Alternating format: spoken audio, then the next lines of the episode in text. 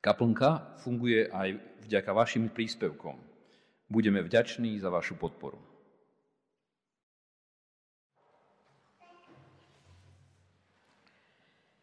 Čítanie z listu Efežanom zo 4. kapitoly od 1. po 7. verš. Preto vás napomínam ja, väzeň v pánovi, aby ste žili, ako je hodné povolania, ktorým ste boli povolaní. So všetkou pokorou, miernosťou a trpezlivosťou znášajte sa navzájom v láske. Usilujte sa zachovávať jednotu ducha vo zväzku pokoja. Jedno je telo a jeden duch, ako ste aj boli povolaní k jednej nádeji svojho povolania. Jeden je Pán, jedna viera, jeden krst. Jeden Boh a Otec všetkých, ktorý je nad všetkými, skrze všetkých a vo všetkých. Každému z nás však bola daná milosť podľa miery Kristovho daru. Ďalej.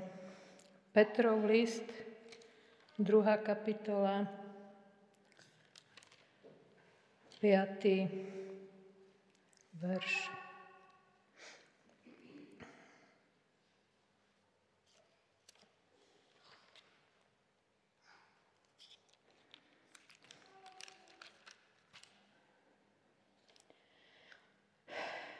Aj vy sa dajte zabudovať ako živé kamene do duchovného domu, aby ste sa stali svetým kňažstvom, ktoré bude prinášať duchovné obety, príjemné Bohu skrze Ježiša Krista. Ďalej. Hebrejom 13.1.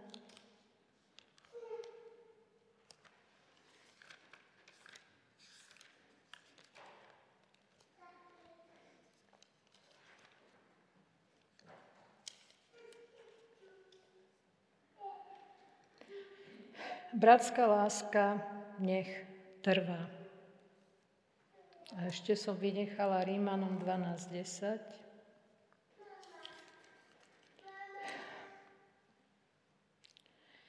Buďte si navzájom oddaní v bratskej láske, predbiehajte sa navzájom v úctivosti.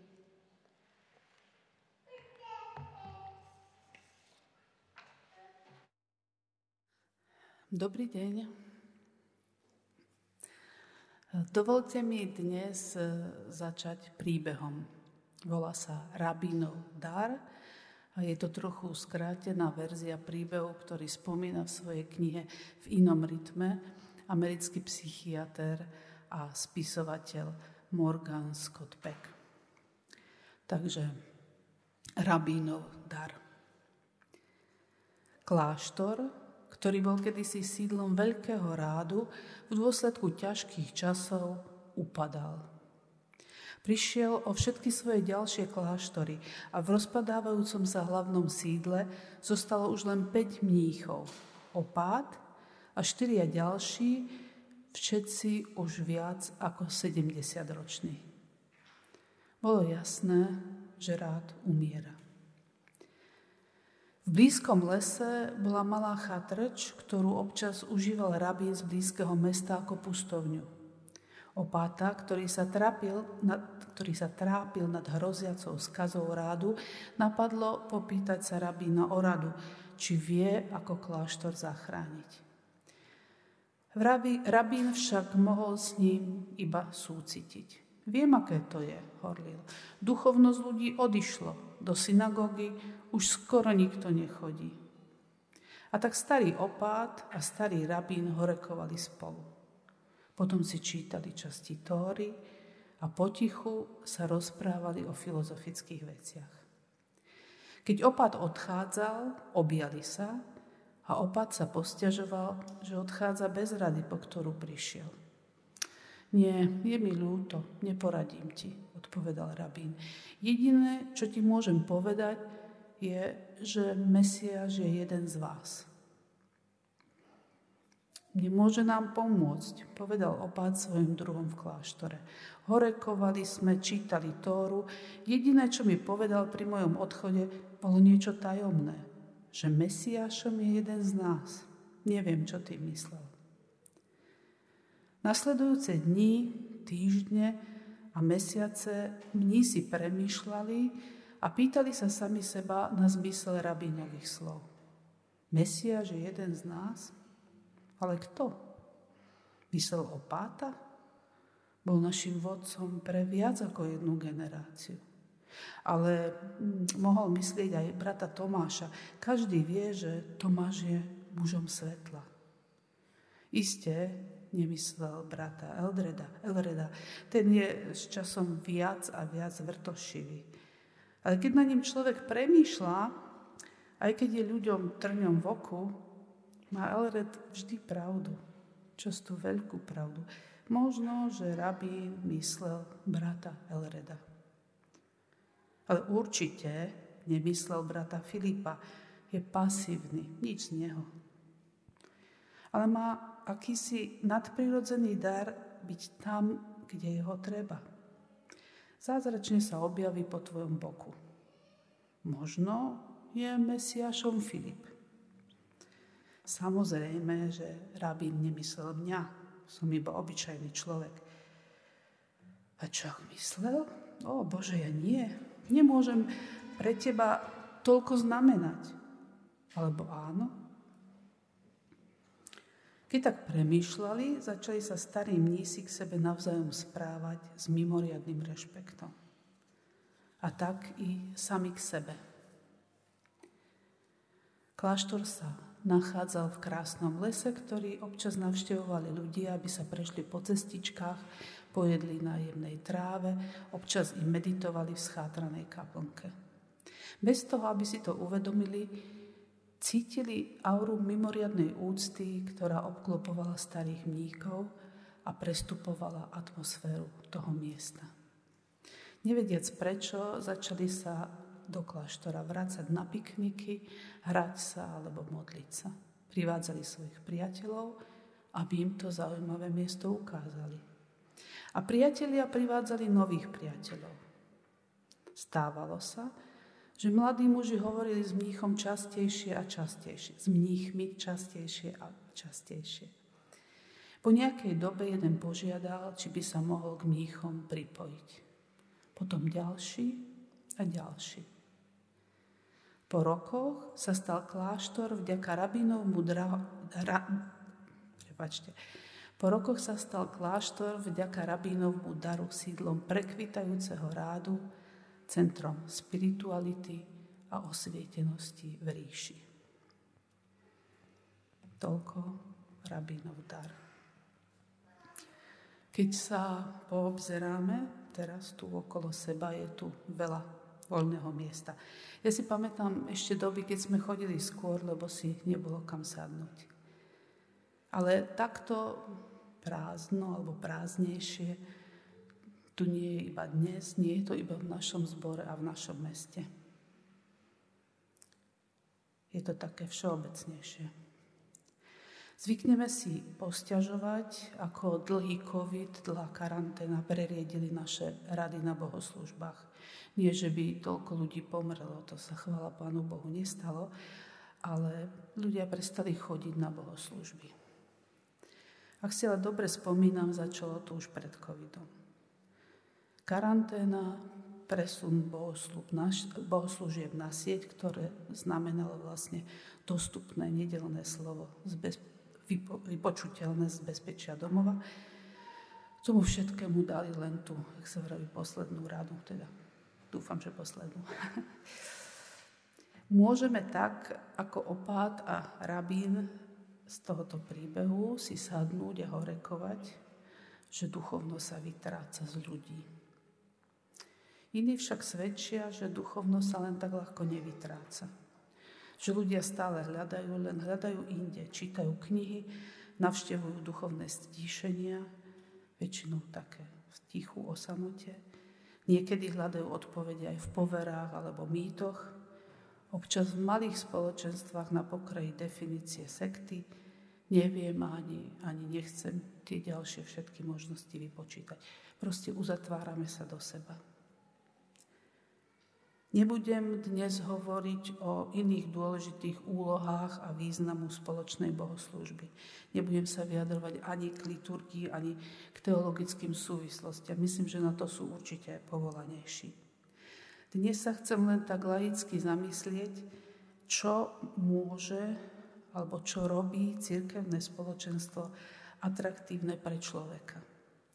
Čo v ňom môže človek hľadať tak, aby opustil toto pohodlie domova a zdanlivú bezpečnosť samoty a vydal sa na nepohodlné dobrodružstvo hľadania toho svojho dôležitého spoločenstva. Príbeh rabínov dar zdôrazňuje dôležitosť účty a rešpektu medzi bratmi v ráde i voči sebe samému.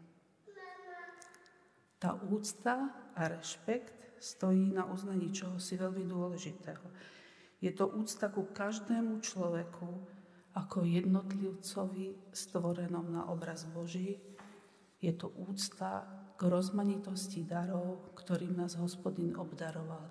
Každý sme v niečom jedinečný, každý inak obdarovaný.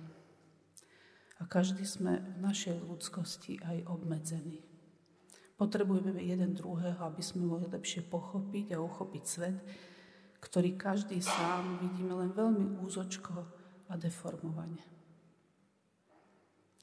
Bratská láska medzi rovnoprávnymi bytostiami, rešpektujúcimi svoje odlišnosti, má byť odrazom nášho prijatia Božej milosti a prijatia našej úlohy alebo nášho postavenia byť Božími deťmi, stvorenými k jeho obrazu.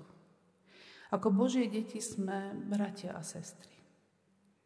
Apoštol Pavol nás vyzýva, aby sme sa nechali zabudovať ako živé kamene do duchovného domu, kde kameňom uholným, tým, čo celú stavbu drží, čo jej dáva zmysel, je Ježiš Kristus. Vyzýva nás, aby sme prijali úlohu stať sa údmi tela Kristovo, cirkvi s veľkým C, ako spoločenstva ľudí, ktorí dobrovoľne budú slúžiť telu, ktorého hlavou je Ježiš Kristus. To je to skutočne podstatné a zjednocujúce. Niekedy sa vnúcuje predstava, ako by všetci ľudia a všetky církevné spoločenstva, tie církvy z Malimce, mali zmýšľať a konať úplne rovnako, prípadne úplne jednotne. To je vo svete, ktorý hospodin stvoril taký pestrý, nemožné. Spoločenstva tak ako ľudia sú rôzne a jedinečné. Menia sa v čase i v priestore, ich vonkajšie prejavy, ich dôrazy sa lišia navzájom. Majú rôzne obdarovania a ohraničenia, rovnako ako aj jednotliví ľudia, a tak nie sú schopné postihnúť celú Božiu pravdu. To, čo ich zjednocuje, je spoločná nádej na vyplnenie Božieho plánu a spoločná ochota v celej tej snahe a v hľadaní podriadovať sa hlave celého duchovného tela, Ježišovi Kristovi. Naopak, ak dokážu spolupracovať, môžu sa navzájom podržať a doplňať tak ako ľudia. Byť komunitou, tak ako sa mi to javí z príkladu prvých kresťanov v skutkoch alebo, alebo v Pavlových listoch, a ako sa to snaží aj popísať Scott Peck vo svojej knihe v inom rytme, je mimoriadne ťažké.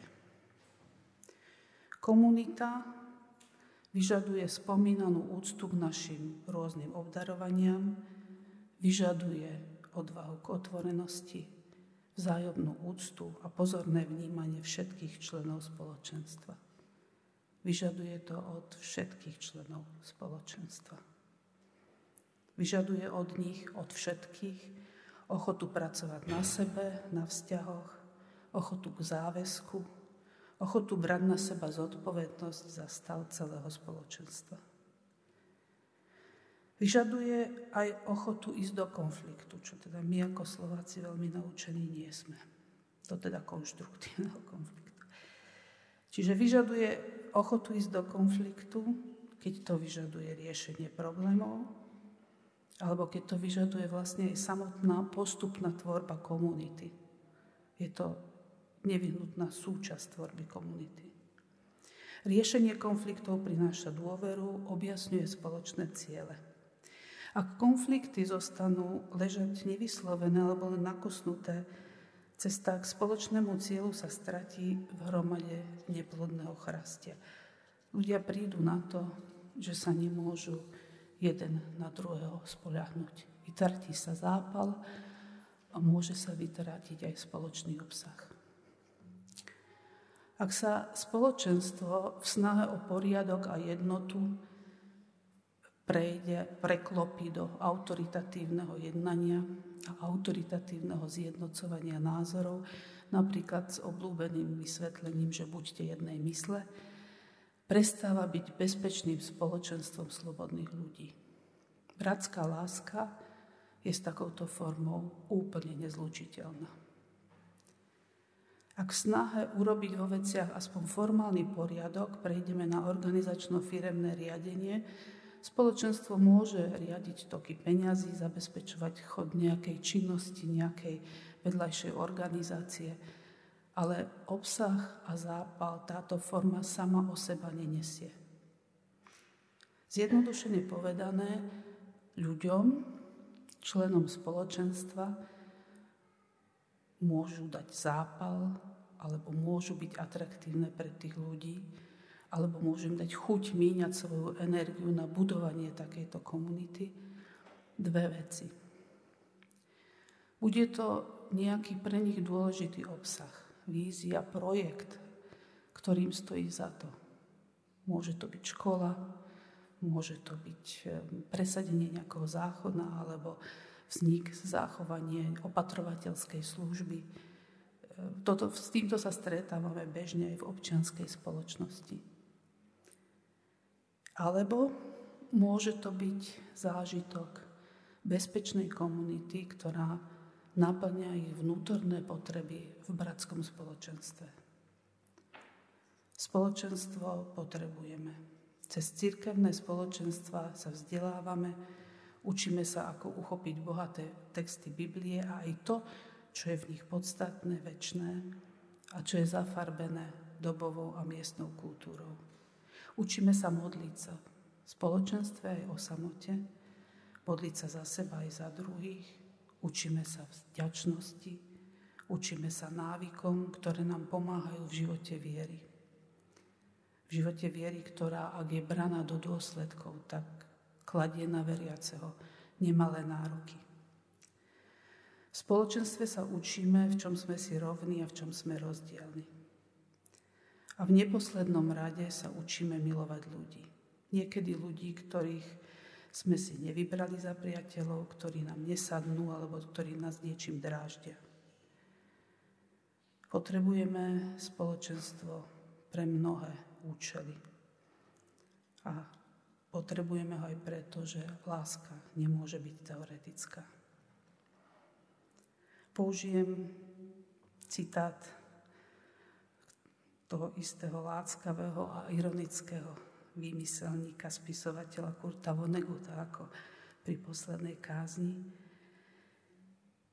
Trvalo nám to tak dlho pochopiť, že účelom ľudského života, bez odhľadu na tom, kto ho riadi, je milovať toho, kto je na blízku, aby bol milovaný.